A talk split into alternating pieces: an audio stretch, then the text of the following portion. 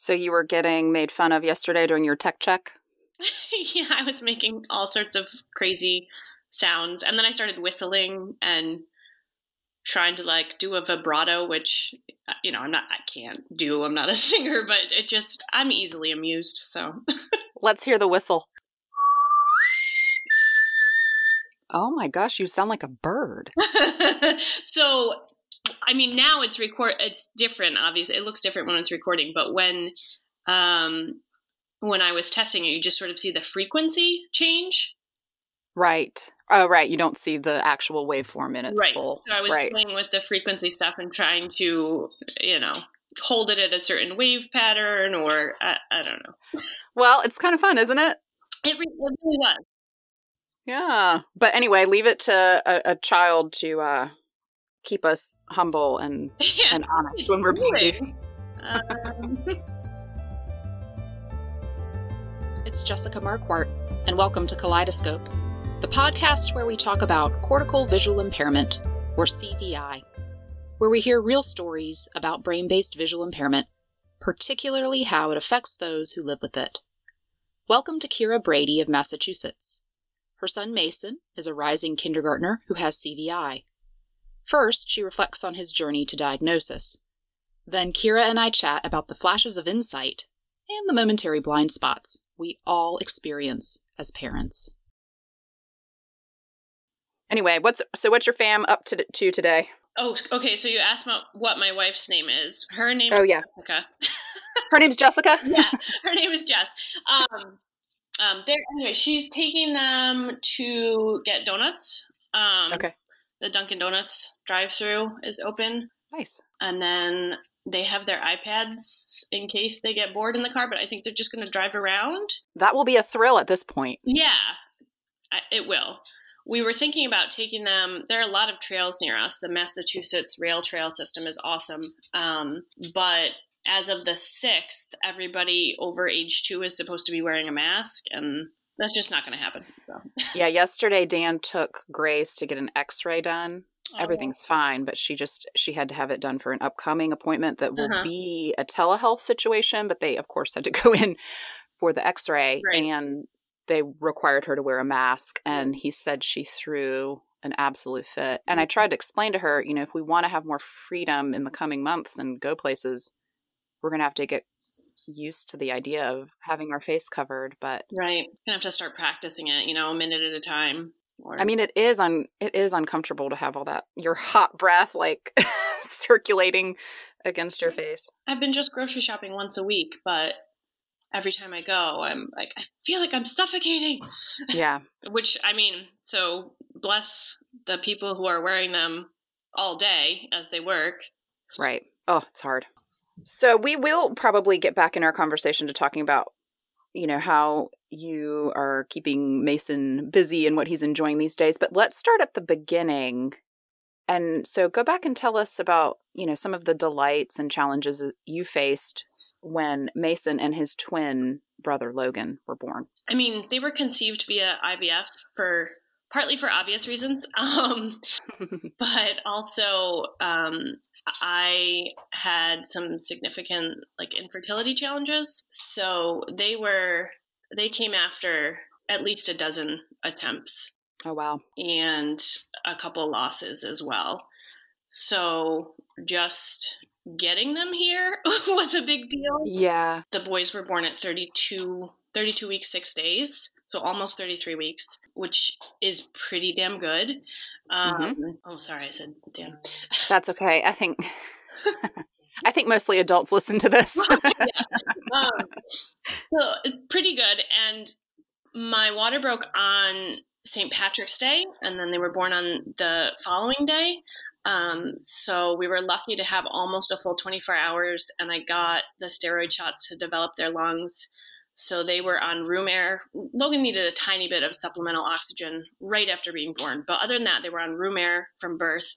Um, and we had, you know, I think what you would call the easiest NICU journey ever. They were there for just under a month, but really it was just learning how to keep themselves, you know, keep up your body temp, eat by mouth, the normal like apneas and bradycardias that all preemies do. and they went home, you know, at just over four pounds each. Um, but they were really, really pretty healthy for for preemie twins. You know, it, it sucks to leave your babies in the hospital when you go home, right? And of course, I would have brought them home right away if I could. But NICU was also almost sort of a blessing. right. Because, you know, I had McKenna at home. She had just turned four.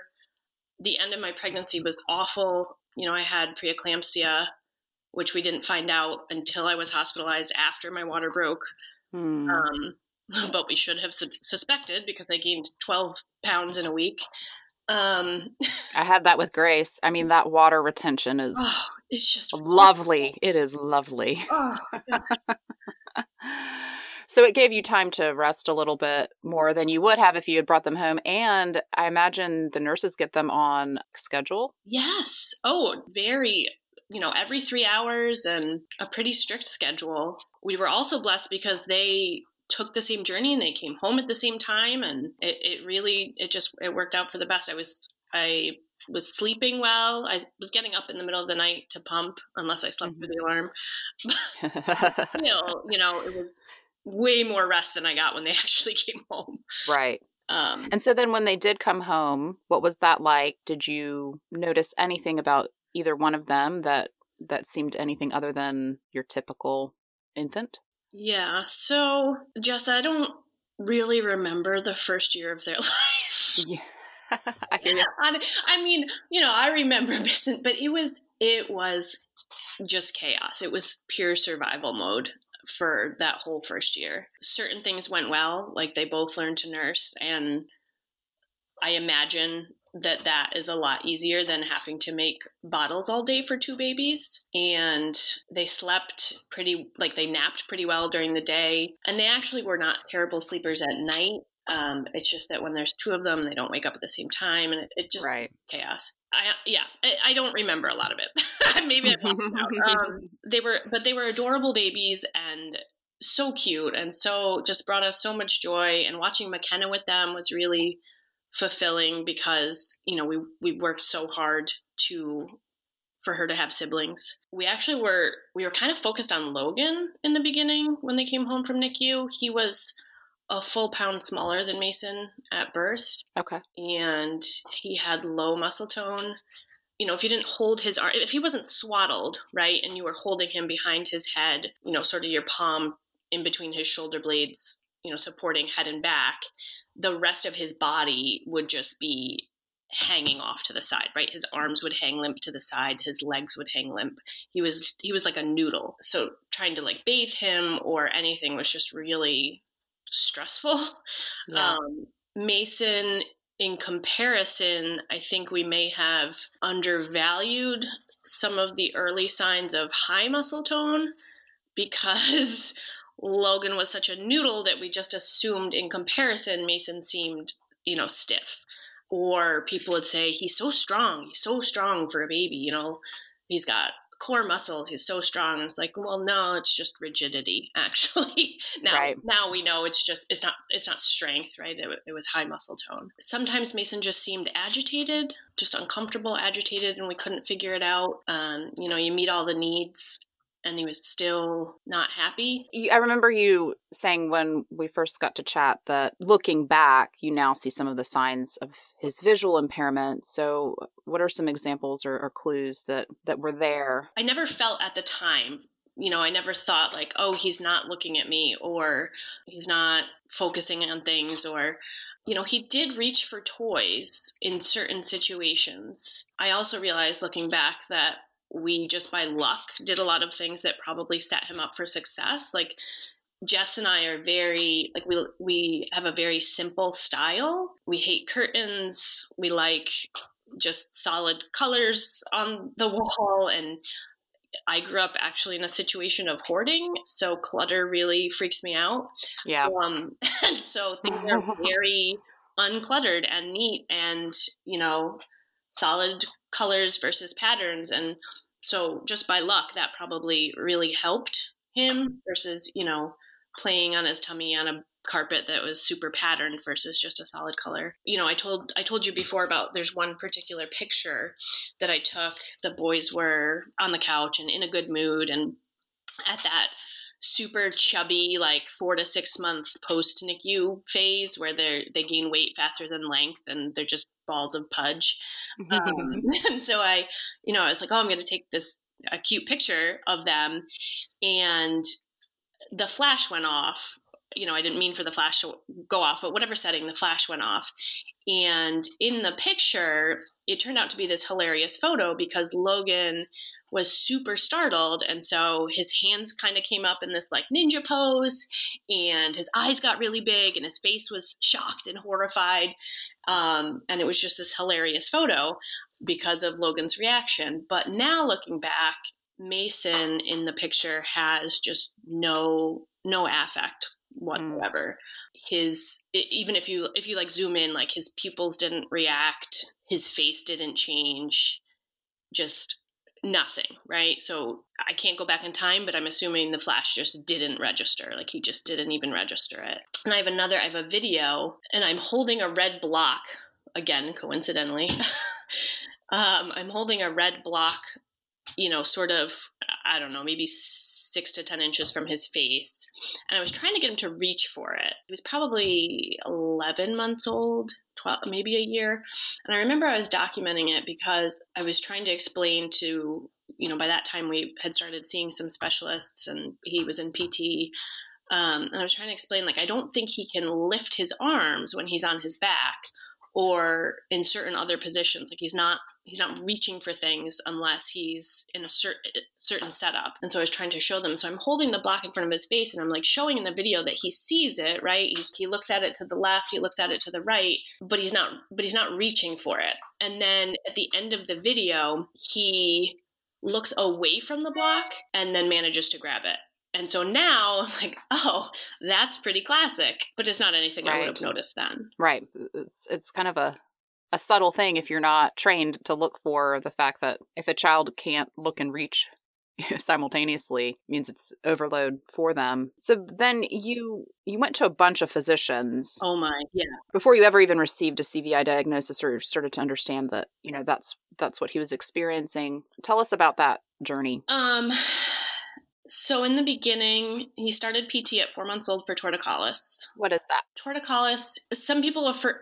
refer to it as like wryneck, right? Or um, when it when it's in an adult, it can be you have a you injured your muscle, you somehow made the muscle um, in your neck tight, and so it usually involves a head tilt and a head turn. So congenital torticollis is pretty common in twins because they're cramped. There's not a lot of space, and they don't get to move around um, the way that a singleton would. And it's also common in babies who ultimately have cerebral palsy. That high tone in his neck and shoulder was actually our first, you know, sort of indication of what was going on. At the same time, he was missing milestones. Initially, we thought it was sort of expected for them to be, for both boys to be delayed on milestones, but Mason was more delayed than Logan. So eventually, we did an eval through early intervention. And so, however they score it, he, he technically didn't, like, he got, you have to get lower than 85, right, to qualify and he got like an 86. Oh gosh. yeah, but she wrote this rationale that made this long long list, right, of all the reason, all the indicators and she wrote concern for possible motor disorder. And so he got PT twice a week and we pretty quickly thereafter ended up with OT and speech. And this was all through your early intervention program yep. when you were living in New York. Right. And I asked our pediatrician, I knew he had CP before he actually got a diagnosis. And I pointed out the high tone and, and some things to the pediatrician. And he sent us an ultrasound of Mason's brain, which was totally normal. Mm-hmm. and so he was like, all right, so we're good. so I did some research myself and found out that an ultrasound is really not the most effective screening tool for PVL, which is periventricular leukomalacia it, is if you're in the NICU, right? So babies in the NICU who are born prematurely, if they're born before 32 weeks, they're routinely screened for PVL via head ultrasound, um, and it looks at the ventricle. So periventricular means surrounding the ventricles. Um, leukomalacia means basically damage to the white matter of the brain around the ventricles. But because the boys were born at 32 weeks, six days, they weren't screened. It's like you're missing all of these opportunities just by being a, just slightly above the the baseline. Yes, that's Mason's life. Like that's it's that is constant. Yeah. Um, yeah, I mean, that's on my list of of things, right? If I had, you know, endless time and resources, I would really love to work to change that screening protocol. So there are all these risk factors, right? Twin pregnancy, premature rupture of membranes. I was group B strep positive. My water was, you know, broke a while before they were born, um, which increases your risks. And it was it was Mason's you know mason's water broke they were in separate sacks mm-hmm. if there was a point system or, or some other way to say look here's a grouping of risk factors this kid even though he's 32 weeks six days should be screened also mm-hmm. but whatever i don't have endless time and resources so well, someday, someday you will have more time. Someday it'll it'll work out either way. Yeah. So the ultrasound showed nothing, and so for a while we sort of let it settle, and then I went back to the pediatrician and you know just expressed my concern again, and so he set us up with a referral to a pediatric neurologist. So our first neurologist ordered an MRI. so he had to be sedated for that. And I got the results in his patient portal a full week before the neurologist called me. Okay. Were you able to ascertain anything from what you yeah. saw there? Okay. Um, so it said he had PVL. There are various classifications. So, you know, it's mild, moderate, severe, essentially. And you can have cystic PVL or non cystic PVL. I'm sorry, my dog is being obnoxious. I might have to. so, yeah, so cystic um, means that there are places where the damage was enough to cause um, essentially holes, right, where there's no longer brain matter. Non cystic means it didn't cause that. So Mason had moderate bilateral, meaning both sides of the brain, cystic PVL, and it also damaged his corpus callosum, which is the bundle of nerve fibers that connect the two hemispheres of the brain. So, I mean, PVL is the most common cause, most common cause of CP in preemies. It's the most common cause of CP now because so many NICU babies, preemies, uh, survive. Whereas many, many years ago, right, it was the more common causes were um, extreme jaundice, some sort of lack of oxygen um, or birth related trauma, things like that. Right. So we quickly ended up moving Mason's care to Boston Children's Hospital, because, even when we were in New York. So yeah, that first neurologist wouldn't di- diagnose CP, and that that is an old um, school of thought is that we wait until after age two to make the diagnosis to sort of see how things shake out. And the, um, the Cerebral Palsy Foundation um, and a fantastic doctor named Karen Pape, who literally wrote the book on neuroplasticity, both have made a push for early diagnosis. Um, Mason was diagnosed at formally at 18 months, even though we knew the MRI. Our first visit at Children's, the first doctor we saw was ortho, and he hadn't even laid his hands on Mason yet. But I had this big folder of paperwork, and he read some things we sent, and he looked at some things in the file and, and whatever. And he hadn't even touched Mason yet, and he turned to me and he was like, "Okay, so in kids with CP, it was just that obvious." And I just, it just, you know it's a, it's a relief but then it's also you're just frustrated because you know i had to travel out of state for somebody to say it's obvious to say that yeah so did you get a cvi di- diagnosis shortly after that or was that still another no. couple steps um, so he's Mason started having some events that were concerning for seizures around kind of around that same time or a little bit after around age two. Um, and so we were back and forth to Boston a lot for EEGs. I actually, you know, I stayed in hotels with him overnight because they do like ambulatory EEGs. And so we would go to the hospital and they put put the whole setup on and then we would leave and go to tool around Boston go to the aquarium and stay in our hotel and go back a day or two later and get the EEG taken off. He started on seizure medication shortly after that, and he was extremely, extremely speech delayed. So we just there were just so many other things going on. You know, somehow we, we still, I guess the vision stuff wasn't, still wasn't at the top of the list right at that time. Probably as he gained confidence and he got better at walking and he was moving through the environment, we were starting to notice more things that were concerning. So he walked over top of anything on the floor, toys, as if they just weren't there. So he fell a lot. And as he started to get moving a little bit faster, and he and Logan were playing together and, you know, chasing, I mean, he just, he hit everything. He walked into door frames, he walked into our kitchen cabinets. He hit his head on the corners of everything. He was terrified to go downstairs. He couldn't step down yet. That took a while because of the CP, but you know, just in even carrying him down the stairs, he would you know, cling tight to me. There just was clearly something going on visually. The very first doctor we went to was just our local optometrist who said, he's too young, bring him back when he's three. A friend of mine recommended recommended a developmental optometrist. We went to mm-hmm. see him an hour and a half away maybe. And he was really helpful in a lot of ways in that he recognized that something was going on. We went next to a pediatric ophthalmologist. They actually put his vision at that time as kind of poor, but I know now that that was more um, his lack of ability to communicate what he was seeing.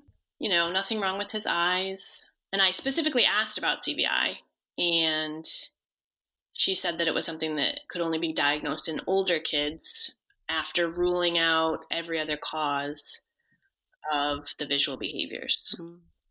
How did you know to ask? Because um, I'm a research psychopath. um, Comes in handy. yeah. Um, I actually taught swim lessons to a little boy with CVI for huh. many years. I didn't know then that he had CVI. I don't know that his family knew then. I think it was a later diagnosis.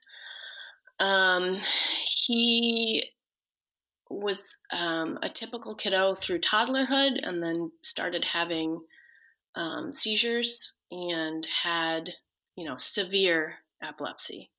Um, and so his CVI was related to that. And, te- you know, teachers don't have favorites, but, but we do. He, he was my favorite. Um, you know, when I went to buy like new toys for the pool or whatever, I would think about what he would like. And I have one memory of him wanting to show a new skill to his dad. And I, and I pointed, I pointed out where his dad was sitting on the bench so that he could sort of tell him something or tell him to come over and watch.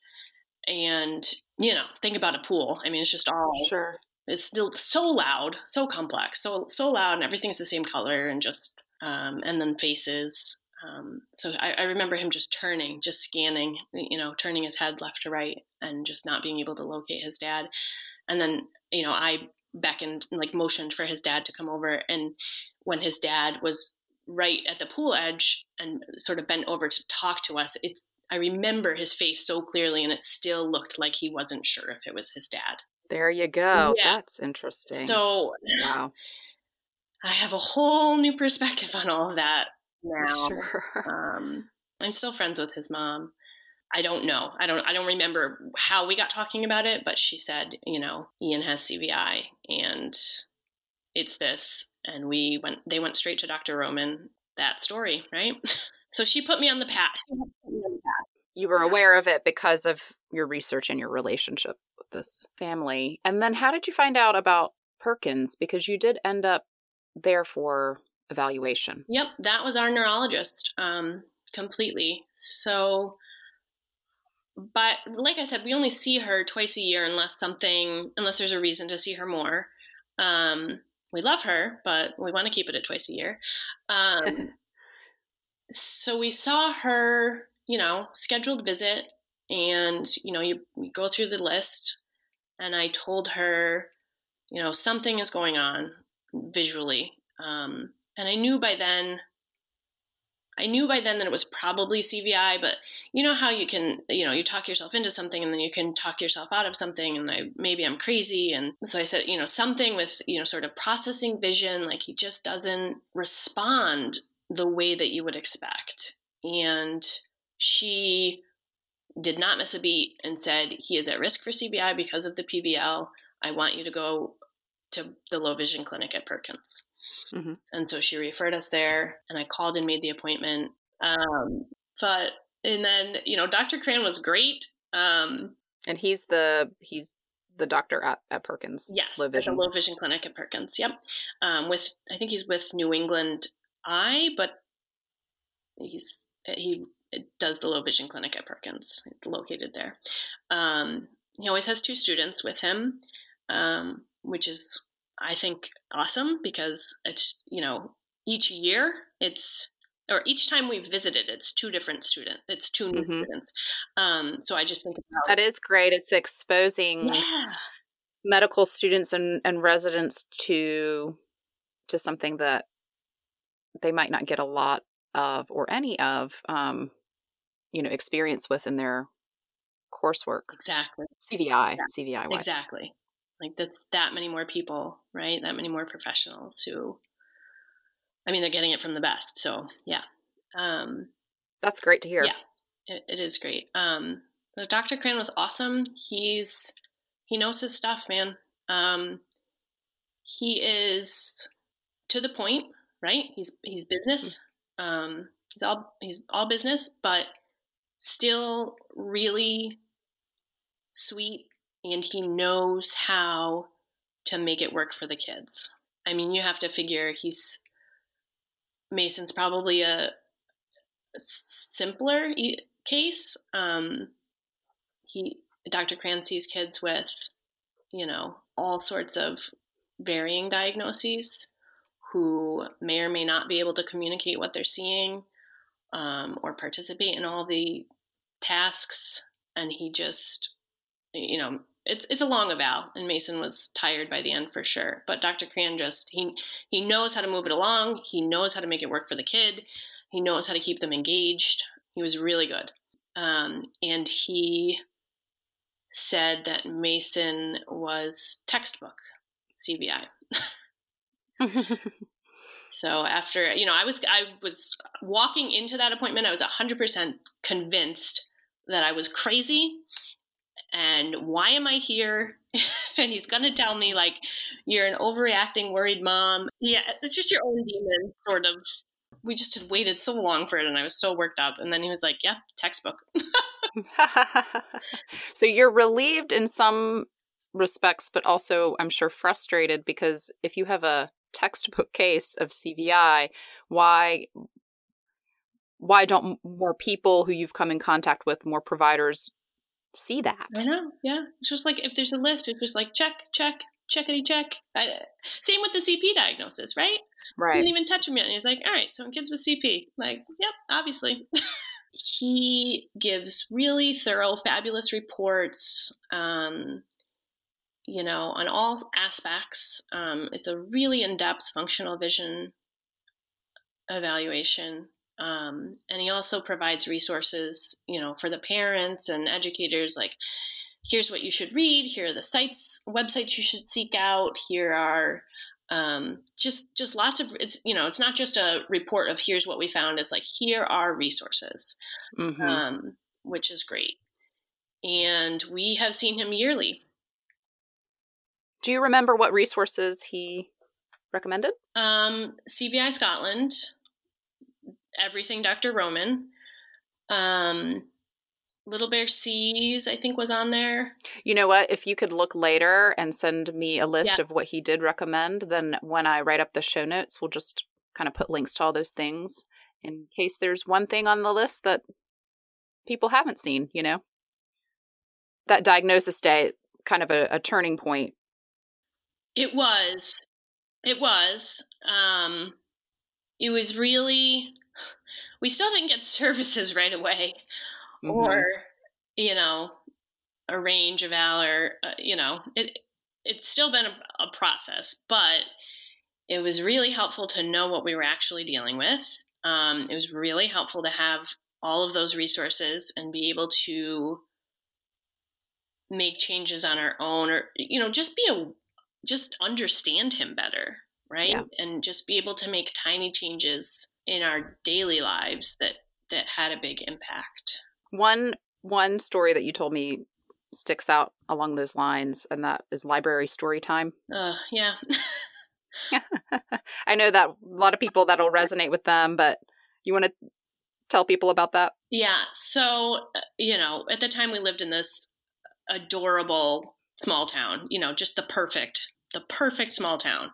You've, did you ever watch Gilmore Girls? I I I did a little bit. Okay. We lived in Stars Hollow, Jess. Okay. We, we really did. So just this idyllic little town and tons of, you know, fabulous things for the kids to do through the library.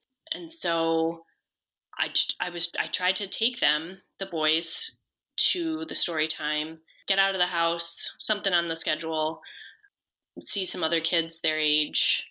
All the other moms would always say like, you know, that the moms they met in library story time became their mom friends for life. um, so it just was a disaster every time. You know, partly twins, so you're always running. They go, they instinctively go in separate directions. Um, they were just busy boys, but Mason just he just hated it. He hated it. Um, and he did not want to stay in that room. He just grumped and moaned and threw fits and kicked and he threw chairs, the like little wooden preschool chairs. He was like, pick the chair up and throw it.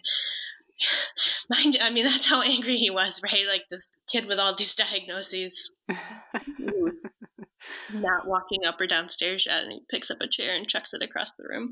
And now I know, you know, he couldn't see the buck. Obviously, mm-hmm. too many people. Um, there are too many people in a room. The room is too small there were there was a mural on every wall which like a local artist did and it was beautiful but it was you know a nature mural so it was like leaves and flowers and deer and all kinds of animals and it went you know three quarters of the way up the wall so probably his entire view it was a small room and a lot of little kids and noise and just no wonder right no yeah. wonder he did not want to be in there he would go to the library and play trains out in the little separate area play at the train table he did not tolerate story time at all. I would try and then I would give take a break and then I would try again and I would take a break and I would I actually even worked with um, their youth librarian there is fantastic and she helped I worked with her on setting up a sensory friendly story time. Before we totally knew the the CVI stuff, I thought that maybe he was overwhelmed for other reasons. Right. And so they started holding this sensory friendly story time and, and she did a lot of great things and he did have more success with that um, they moved it to a downstairs room which was a lot bigger and not a mural on every wall and she used a visual schedule to show like what we were going to do. It was a lot less story. She would tackle like one book right? One book. Um, movement breaks and she did a lot of activities with this felt board. And he liked that and looking back i know it's like solid color felt against solid color felt so it was and tactile mm-hmm. um, and, and so the the kids would get to come up and like you know place their piece that they had been holding on to so it was participatory something that he could look forward to so you know he still needed a lot of support luckily Logan was pretty independent by that point, um, and could just sort of chill and, and be there and participate on his own. And but we, we did have some success. I love that story because shows you cluing into his needs and then someone stepping up to the plate and getting creative about how to make yeah you know story time or a lesson accessible so that everyone can participate and then it helped a lot of other kids i'm sure you know we ha- it didn't get it wasn't well attended at first but i think it just it takes a while right to get the word out about new mm-hmm. things mm-hmm. and so yeah eventually other other people did start coming and it's great to also just have that space i think where i don't know it's not like you want to say that certain behaviors aren't welcome other places because they you know they're just not understood other places. So when your child throws a chair across the room you feel you feel ashamed because you think everyone's judging you and they might be a little bit because they don't understand. Yeah. So it takes some practice to be able to anticipate you know, what's going to set a kid off. And I don't think we can ever expect ourselves to do that 100% of the time. Right. So you said it took a while for for Mason to kind of get services, but he did get preschool services, right? Or did you send him to a, a private? Where we were, there were no preschools with special education teachers. The closest one was about 45 minutes away.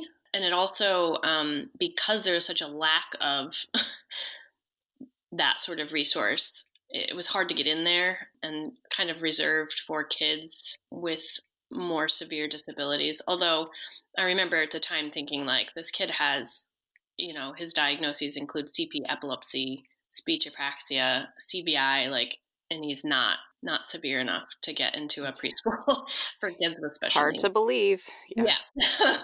um, but it worked out for the best um, he went to the daycare at the college that i was teaching at at the time so daycare setting but they they are the most licensed and official program in that county. You know, a lot of the local preschools are two and a half hour program because you can't be or two hours and 50 minutes um, because you can't go longer than three you can't go three hours you can't go longer than three hours without more significant licensing. Partly it was easy just because i was i was going there multiple days a week anyway. Mm-hmm. um, and we toured and everybody it, they're just all very caring right? Um, not necessarily special education teachers but they have worked with hundreds of kids. Um, they have experience with lots of different kinds of kids and they're just they were willing to learn. And so he got what they call itinerant services so a special education teacher came to see mason just mason one-on-one for a few hours a week so it'd be like one hour per day mm-hmm a few days a week.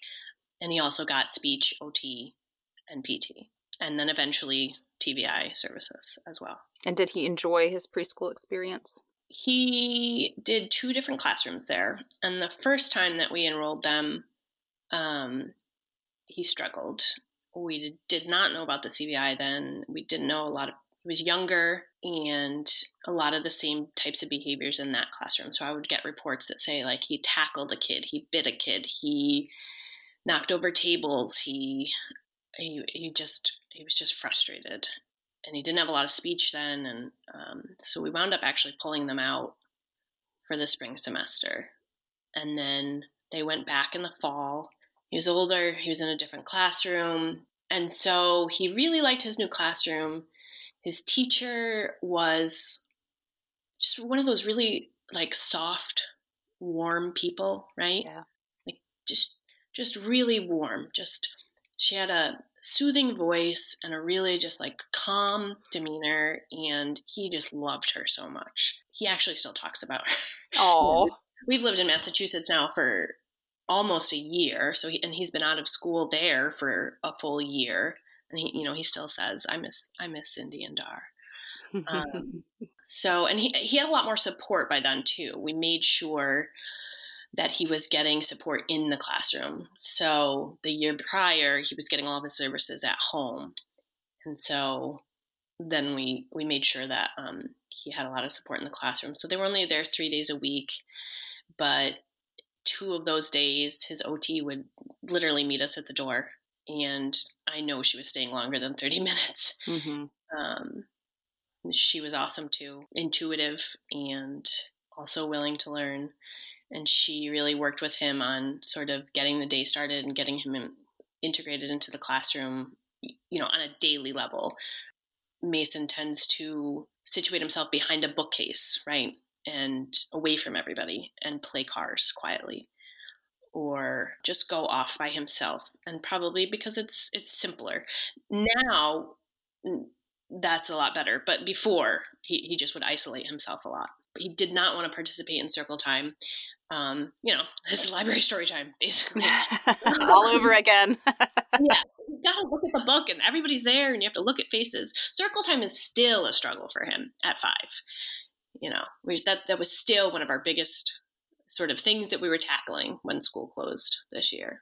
Participation in circle time. Faces, you got to look at all those faces and the book, you know, it's not close to you and things on the wall and just, you know, it's a lot to manage. Um, but his OT was really fabulous and just instinctively um, started making some changes. So she actually started pre teaching him the books. Well, one, whatever book they were reading that morning, she would pre teach him at breakfast as long as we made it by breakfast. I was always like, I gotta get there in time. um, so she would pre- she would show him the book and, and talk about, and so he had some sense of what was going on at Circle Time before right. he got there. And she also started seating him like as close to the teacher as possible without being in her lap. Yeah. And so he started participating in circle time more. Yeah. With nice. with her support. So that was that was really cool. Yeah. He, made a lot of gains there. You were telling that really powerful story about your swim student and um, yeah. recognizing faces. And yep. you said to me um, once something that just really resonated. It's that people underestimate how much this face blindness impacts Mason. So, do you have any stories about how he is affected by you know not recognizing faces, or um, you know expressions, and how do you how do you like people to respond to that or or help him along? So many stories, Jess. um, here's a quick one that I didn't tell you. When he was not quite four, he got lost at a football game. My daughter is a cheerleader, so she had a game, and uh, there was a playground at the field. And I took the boys, you know, they don't want to sit and watch a football game. So I took the boys to the playground, and I was right there. I was right there. I didn't have my phone with me. Like, I wasn't looking at my phone. I wasn't I was right there watching them. And he walked away from me. And he walked across the middle of the football field during the game. across the field while they were playing? Yes. Trying to find me. Right. And so, you know, I'm by you know, I was quickly like I'm holding Logan, I'm running around, I'm looking for him, I'm completely panicked. And so I start running over toward where Jess and my mother-in-law and father-in-law were sitting and the you know, I started running back toward the bleachers to get their help. And Jess had just scooped Mason up from the field and she was like what did what are you doing? What are you doing? And i was like i was right there. And he said i couldn't find you mommy. I couldn't find you mommy. Was he scared? He was so scared. Yeah. He was so scared. And uh, you know i mean he he i don't he didn't get it that he had walked across the field during the game but like he just he, you know he was really scared that he didn't know where he was he didn't know where i was. And i mean we're talking i was within five feet of him yeah and i just i must have been like you know i was probably helping logan like logan with something yeah like you know not fall off whatever highest place he had climbed to and he just he just he didn't see me and he walked away and yeah it was terrifying but you said that um, in school situations, you've also had teachers use daily kind of yep. signifiers to, you know, reintroduce Mason to who he's playing with at that moment. Um, how does that work? When we were planning for their birthday party, we realized that he did not know the name of anybody in his class. He didn't know the names of any of the kids in his classroom. You know, he couldn't tell you who was in his class and he certainly couldn't identify them there. I, I don't know how we didn't realize that before then, but we just didn't. I feel like I'm saying all these things of like we're just clueless. Um, no, if it makes you feel better, similar thing with Grace. Like she she might know one or 2 uh-huh. kids, but then she she'll tell me about a project and that she was working in a group, and I'll ask who was in the group, and unless it's one of her closest friends, she usually can't tell me who it was. Right. Yeah. Yeah. So I I mean I felt awful then. Um, it was like their first friend party that we were planning for and didn't even know their names. Um, so I just, you know, again, did some research. You know, I think I reached out to some CVI parents online, then in combination with whatever I had been reading about um, prosopagnosia, which is the term for face blindness, which is probably not what's going on with Mason right? It's more it's a CVI and complexity and, and all those things, mm-hmm. but not an isolated only he can't recognize faces. Right, like functionally it's, it's the same. So I asked the teachers to start this naming technique. So I asked them to just constantly name who was near him. Um, he knew the teachers, but there were only two of them, right? And, and they're much taller than the others than the they're students. Taller. adults tend to have more distinct styles and personalities and and mannerisms, right? They're predictable, and and kids are not, especially when there's like a room full of four year olds with medium brown hair and like whatever was on sale at Carter's. Like they all look the same yeah, so I asked him to start naming who was near him frequently, um, and then to give some sort of connection, commonality, right? Or like things to learn about that friend, and then an identifier for the day. So the example that I used for them was, Oh, Mason, I like how you're playing trucks with Aaron. Um, you and Aaron both really love big trucks, dump trucks, etc. Aaron is wearing a yellow shirt today. And it's a little weird at first. Yet subtle enough that the kids don't think it's weird. Right. Yeah. Especially because preschool teachers are always sort of like slyly commenting on things in a to t- in a teacher kind of way. Yeah, within just a few weeks he knew he could name four he had like four friends he could name four people. Cool. Yeah it was awesome. Um, made a huge difference. And so this year new state new school shared the same naming practice with them. He had a tvi on board from pretty early in the year. She helped his teachers make a photo book which i wasn't sure how successful the photo book would be because right like if it's a bunch of pictures of faces and he doesn't recognize faces how how helpful is that going to be but it was it was I think even just you know familiarizing himself with hairstyles and whatever mm-hmm. features mm-hmm. it is that he can use, and and hearing their names a lot. So he he got he looked at the photo book a lot in the beginning of the year. One of the things though that we struggled with was. I think, like you said, it's hard for adults to name themselves. So I've had to sort of push as far as the teachers doing that. Mm-hmm. His teachers got good at it. So he, he's in a an integrated classroom now and his teacher is a special education teacher. A, a paraprofessional might step in from another classroom to help out, or, you know, um, the speech therapist might come over and whatever. There's a lot of people, even things like saying hi in the hallway. You know, I had to work with his TVI on trying to explain to people like you can't just say hi to him in the hallway. He doesn't know who you are when there's mm-hmm. all of these people in the hall and you know it's loud and he's tired after the school day ends and you know they think of it as a kind thing to say hello and it is right but like he should be able to be comfortable not constantly uneasy about who these people are that are saying hi to him by the time that school's closed here you know he knew everybody in his class and he knew his therapist and he knew um, his teachers a, friend that you introduced me to um, actually gave me the phrase compensatory skills, right? So I was talking to her about some of this stuff, and she was like, "He has incredible compensatory skills." I was like, "You, you're right. That's mm-hmm. that's right. That's the language. That's what I was looking for." So he tracks things like who has what backpack and coats and what they like and what he knows what kind of car his friends' parents drive. Some of his little friends they'll wait for each other after school is over and it's the cutest thing. They'll like hide behind the door and they will not leave school until they get to like hug the other friend goodbye they get dismissed one at a time Aww. when the parents pick up and so they're like no i want to wait for mason and it's just you know that's adorable. love that he is loved there um and that he knows his friends and um well you did mention you know this all happened before school closed.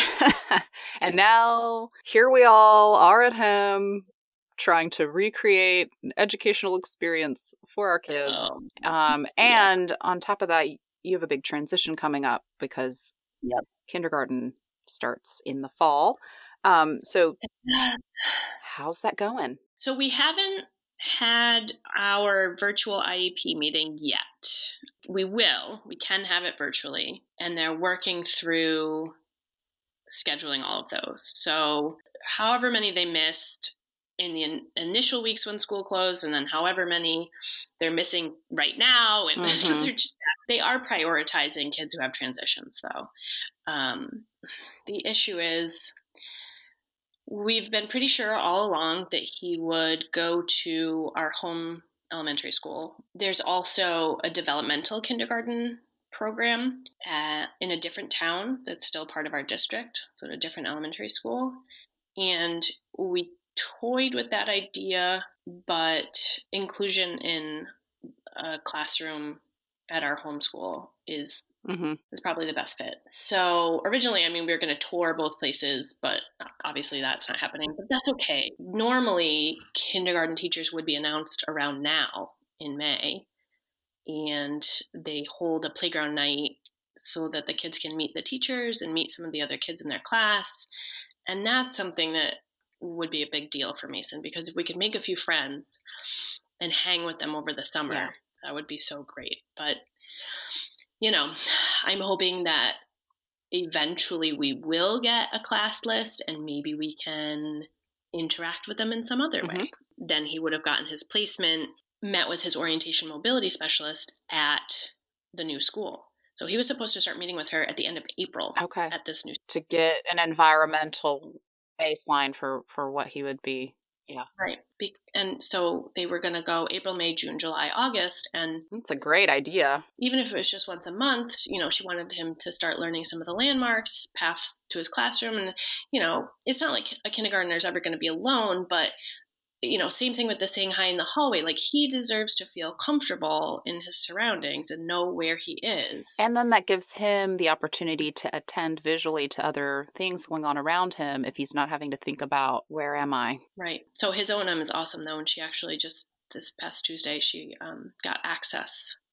Um, she got permission to go to our elementary school and take pictures. Oh, cool! So she's going to make work work on a book um, for him, and we're gonna start trying to learn some of the landmarks that way. What else are you working on since you're at home? So he is doing teletherapy with his TVI, and um, he's really into Writing Wizard right now. I don't know if you know that app. No. Um, oh, it's so great. So essentially, you're tracing um, letters. It does like pre-writing shapes, you know, squiggly lines and circles and all of those things, and then it does uppercase letters, lowercase letters um, and even words. And you can set your own word lists, and you can also change all of the colors and backgrounds and settings and everything. He and I have been working on um, also some word recognition stuff. So I got like a black poster board at the dollar store, and I printed some words that are the same as his word lists on Writing Wizard mommy,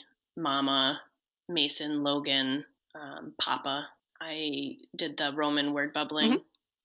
And he does that does work for him, and so it's just that handful of words, sort of you know, in an array. And he really likes doing it. So we play a game of like, we, you know, Mason. He can identify always. He can find his name always.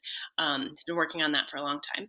Um, he's getting really good at finding Logan. It's funny because he'll point to it and say brother. like he, when we were working on it, um, right? So they were wherever I'd placed them and he lickety split was able to tell me what everyone was. He pointed to them and he said, you know, mommy, Mimi, mama, papa, whatever. And it's tricky because we have a lot of M's. Um, so I've been pointing out salient features of, you know, how that M word is different. Mm-hmm. Um, papa is easy because it's really different. Um, but he, he, in 30 seconds, he knew all of them and he was telling me what the word was. And I was like, did you just memorize where they all are? Yep. Yep. So enough, I, yeah, they rearranged them, right? Obviously, he still knew Mason. He was so mad. And there, you know, that's when the behaviors come out, right? So he's trying to kick the board and he's yelling at me that he wants it like it was yesterday, which he uses yesterday for anything in the past, which is so cute. like, no, like you did it yesterday. Like, and so he didn't know any of the words then, right? Because that quickly, just with us talking about the words and talking through them, he memorized where they were. He memorized yeah. the location of them. And he was actually able to put some of them back into the correct spot when I told him like which one it was. Yeah. Like that is a ridiculously strong visual memory, right? Yeah. so uh, this is what's so fascinating about CVI is like that is an incredible skill. Yeah, he, yeah, and there, that ability to compensate in that way mm-hmm. is deceiving to people who don't understand. Oh, know. for sure. Yeah, yeah sure. I know. Like, yeah, I mean, it looked like right. If I if I just if I just showed you that snippet, it looked like he was reading the words, mm-hmm, right? Mm-hmm. What's he enjoying about being home? He's getting his iPad every day, which yeah, we don't allow it on school days. so um, that's going to be a hard one to back all of uh, out of. You know, like we're all doing that, but because it's yeah. necessary, and the iPad's an awesome tool also for yeah learning and the apps and different things and communicating yeah. with others. But yeah, we're going to have to back out of that one big time. You are a lovely storyteller, and I've enjoyed our conversation. It's been really fun. Yeah, me too. I I can't even tell you how it just uh, I don't know. I've been I've been hearing your voice for at least a year now, listening to the podcast episodes, and it's just such a it was just such an important like connection piece for me. You know. Well, the pleasure is all mine because I get to hear people's stories firsthand, in depth. You know, in a way that other formats don't always allow for us to dig in. Um, it's one of my favorite things. I just wish I had more more time for it. Kira mention what a stellar experience she had at the Perkins Low Vision Clinic. Of course, not all of us can travel there for annual visits, but we can all avail ourselves of the many amazing online resources Perkins School for the Blind provides. PerkinsElearning.org has a rich set of CVI continuing education. Always in awe of Perkins. Thank you so much to everyone who works there. This episode is dedicated in loving memory of Ian Bogle and his family for paving the way and speaking up about CVI.